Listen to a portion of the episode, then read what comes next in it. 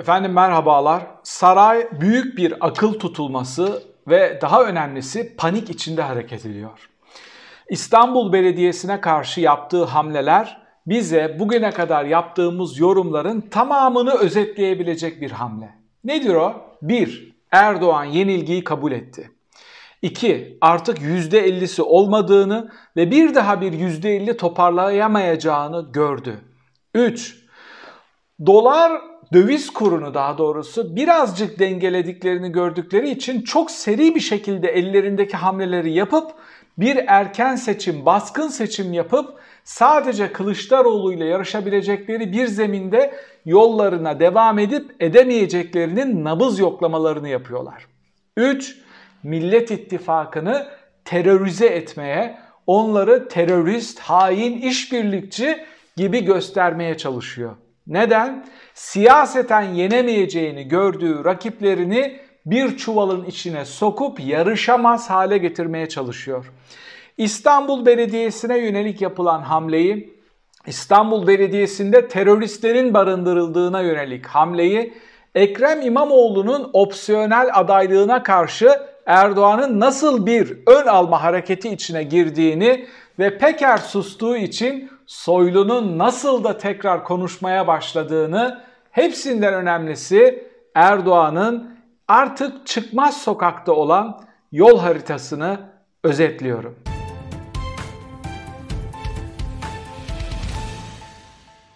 Geçmişte Erdoğan'ın her hamlesinden stratejik bir sonuç çıkartabilirdiniz. Ama artık Erdoğan'ın hamlelerinden akıl, mantık, fikir, strateji gibi böyle değerli kavramlar çıkartmaya çalışmayın.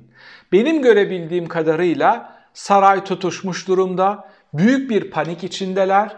Ortaya koydukları tablolara, kullandıkları enstrümanlara, kurmaya çalıştıkları oyunlara bakıp hiçbir netice alamadıklarını gördükleri için eski vesayet rejiminin askerin elinde silah olduğu, güç olduğu ve siyaseti parti kapatmalarla, siyasileri yasaklamalarla, e-muhtıra vermelerle yönettiği gibi yönetmeye çalışıyor. Evet, saray bir sivil darbe aktörü gibi hareket ediyor. Tüm güç benim elimde ve bu elimdeki güçle hareket edeceğim. Bundan sonra sizi köşeye sıkıştıracağım. Benim istediğim adayı karşıma rakip olarak çıkartacaksınız hamlesi yapmaya çalışıyor. Muhalefet bunun bilincinde geçmişte bu tür hamleler Erdoğan'ı nasıl hak etmediği halde bir kahramana dönüştürdüyse Erdoğan'ın yaptığı hamlelerde İmamoğlu'nu bir kahramana dönüştürmeye başladı. İmamoğlu'yla Soylu arasında, İmamoğlu'yla Erdoğan arasında neler geçtiğini anlatacağım ve kendi açımdan bunun ne anlama geldiğini özetleyeceğim ama burada altını çizmemiz gereken çok önemli bir nokta var. Biz burada neyi tartışıyoruz sürekli? Kılıçdaroğlu acaba muhtemel adayın önüne kendini koyup kamufle mi ediyor? Onun yıpranmasına mani olmaya mı çalışıyor? Yoksa gerçekten aday olmak mı istiyor? Ben bu sorunun yanıtını buldum. Kılıçdaroğlu gerçekten büyük bir fedakarlıkla muhtemelen kendini feda ediyordu ama telefonlarına kadar dinledikleri, her şeylerini takip ettikleri Cumhuriyet Halk Partisi karar alıcıların kendi aralarında konuştukları, belki eşleriyle konuştukları İmamoğlu'nun aday olacağı opsiyonu ve ihtimalini Erdoğan gördü. Israrla kızarak TV röportajında ne diyordu Erdoğan? Açıklasanıza adayı. Niye adayınızı açıklamıyorsunuz? Ben de şöyle demiştim bir İngiliz atasözü var merak kediyi öldürür diye. Gerçekten merak kediyi öldürdü. Yani Erdoğan siz açıklamazsanız ben açıklarım dedi. Erdoğan bu yaptığı hamleyle Süleyman Soylu'ya yaptırttığı bu hamleyle Cumhur İttifakı'nın Cumhurbaşkanı adayını açıkladı. Yani onlar kendi aralarında muhtemelen Ekrem İmamoğlu'nu aday gösterme kararı aldılar. Erdoğan da bu bilgiye sahip olduğu için bundan en ufak bir e, şüphesi olmadığı için Kılıçdaroğlu'nun o aday sürecini açıklamasını beklemeden kendisi adaya ateş ederek zaman benim kaybedecek zamanım yok dedi. Neden? harcayacağım 3-5 kuruş barutum var. Onlarla birlikte finans piyasasını ayakta tutmaya, tutmaya çalışıp bir baskın seçim yapmaya çalışıyorum. Seni bekleyemem dedi. Ben adayını açıklıyorum ve Ekrem İmamoğlu'na ateş etti. İşte bunun için altını çizerek ne diyorduk? Eğer Ekrem İmamoğlu olmadı Mansur Yavaş aday olacaksa mutlaka ve mutlaka bir yedek aday göstermeniz gerekiyor. Çünkü siz seçime girerseniz onlar hakkında bir prosedür başlatırlar. Prosedüre seçimden önce karar vermezler. Adaylık süreci biter. Derler ki Ekrem İmamoğlu aday olamaz. YSK karar aldı. Hayda muhalefet adaysız. Erdoğan tek başına seçime girdi mi? Girdi. Maç bitti mi? Bitti. Bu olabilir. Onun için Millet İttifakı'nın adayı kim olursa olsun niyetleri çok belli. Yani siyaseten sizi yenemeyeceklerini gördükleri için niyetleri çok belli. Bel altından vuracaklar. Faul yapacaklar. Onun için buna hazırlıklı olmak gerekiyor ve yedeklemeli gitmek gerekiyor. Şimdi Ekrem İmamoğlu'na çıktı. İçişleri Bakanı Soylu dedi ki o da çok cesur bu aralar Peker sustuğu için, hakkındaki iddiaları kimse soruşturmadığı için, gerçekten de maaşı kadar vicdanı ya da namusu olan gazetecilerin ülkesi olduğu için kimse somut delillerle ortaya koyulan soylu hakkındaki iddiaların üstüne gitmedi.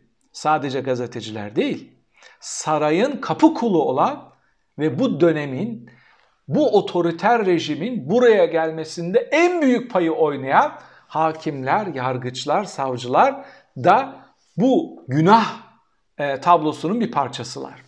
Soylu çıktı dedi ki düşünebiliyor musunuz? İçişleri Bakanı sosyal medyadan yani İçişleri Bakanlığı'nın tüm gücünü kullanarak PR çalışması yapıyor Erdoğan için. Ne diyor? İşte İstanbul'da bilmem kaç bin tane terörist çalışıyor. Şu kadar örgüt bağlantılı adam var. Şu kadar teröristi işe aldılar diye sosyal medyadan paylaşım yapıyor. İmamoğlu'nun da tavrı çok net. Diyor ki yani bir bakan böyle bir şey yapmaz. Elinizde bir veri varsa bunları bizle paylaşırsınız. Biz sizden ve Adalet Bakanlığı'ndan aldığımız verilerle bu adamları işe aldık ve sizin verdiğiniz belgelere göre bunlar tertemiz insanlar. Ama yok hata yaptık diyorsanız bunları bize bildirin. Biz de gereğini yapalım. Gerçekten dosyalarında bir şey varsa. Tavır çok güzel ve kayda geçsin diye bunları mektupla yazmış. Erdoğan'a da sizi yanıltıyorlar böyle bir şey yok diye de bir mektup yazmış. Erdoğan da diyor ki utanç verici bir mektup. İmamoğlu'nun cevabı çok güzeldi. Ben neredeyse her üç yayınımdan bir burada Öcalan'a yazdırılan Erdoğan'ın adayı Binali Yıldırım kazanabilsin diye, Kürtler sandığa gitmesin diye Öcalan'a yazdırdıkları mektubu burada kullanmaya çalışıyorum bazı verilerle. Muhalefetin de ilk defa aklına geldi ve İmamoğlu dedi ki utanılacak bir mektup varsa seçim akşamı işte benim e, rakibim lehine yazdırttığınız mektuptur dedi. Ben buna birkaç mektup daha ekleyeyim. Bu sadece tek değil utanılacak mektup. Trump'ın aptal olma diye yazdığı bir mektup vardı. Utanılacak mektup odur. Türkiye Cumhuriyeti'nin Cumhurbaşkanı'na aptal olma dedi. Sen çıkıp karşılığında hiçbir şey yapamadın.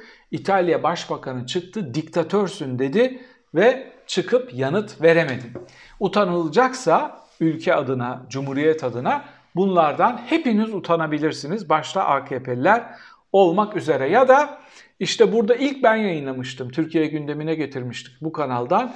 Nomura Yatırım Şirketi bankacılığın Erdoğan'ın ya da sarayın saray diyorlar bir de. Sarayın yol planı üstüne bir rapor yayınlamıştı. Tüm abonelerine göndermişti. Dünyayı ayağa kaldıran Erdoğan ya da Dışişleri bu bankaya bir manifesto yayınlamadı. Bunlar aleyhinde dava açmadı. Binlerce yatırımcıya sizin otoriterleşen hatta bir yere cephe açıp savaş açıp seçim bile yapmayacağınızı öngören bir senaryo yazmışlardı. Buna da itiraz etmediniz. Bu da utanılacak bir şeydi ama onda da sustunuz. Muhalefetin Cumhurbaşkanı adayı bellidir.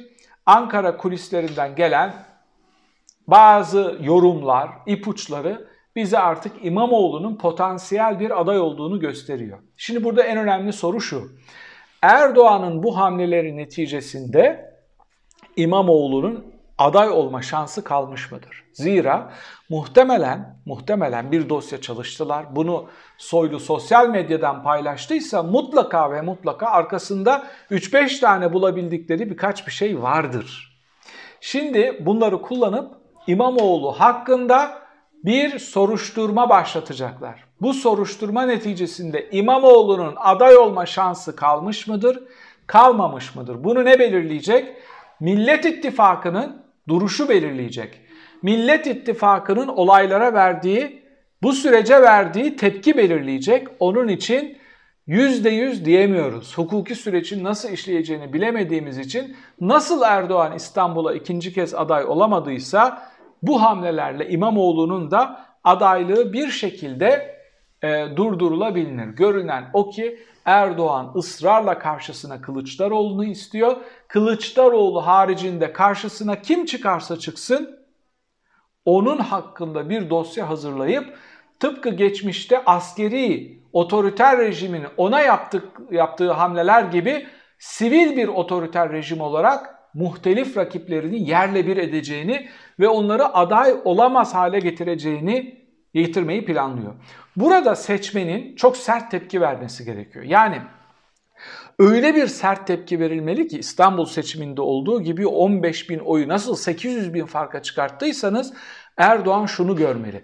Kılıçdaroğlu aday olursa İmamoğlu'nun mağduriyetinden dolayı İmamoğlu bana 5 puan fark atarken bu adam 15 puan fark atacak diye o verileri görmeli. Yani demokratik bir e, tepki sürecine girmeniz gerekiyor. Ha ne olur İmamoğlu o mağduriyetle seçilirse çok da güzel olur. En ufak bir şey yapmam ona itiraz etmem. Neden? Çünkü bu süreci yönetebilecek aslında en değerli aktörlerden biri İmamoğlu. Normal şartlar altında seçilme şansı düşük ama Erdoğan'ın yapacağı hamlelerle seçilme şansı üst seviyeye çıkabilir. Şimdi tüm bunların üstüne bir yakın çizgisi çizmemiz gerekiyor. Karşımızda artık yenilgiyi kabul etmiş bir Erdoğan var. Yenilgiyi satın almış. Yani iki belediye başkanından biri karşıma çıkarsa benim bunların karşısında durma şansım yok. Bu fotoğraf belki 20 belki 30 tane farklı anketle Erdoğan'a sunuldu ve Erdoğan bunu satın aldı. Bundan sonraki stratejisini buna göre yapacak. Onun içinde muhalefetin aday adayını belirleme sürecini bile bekleyemedi. Neden?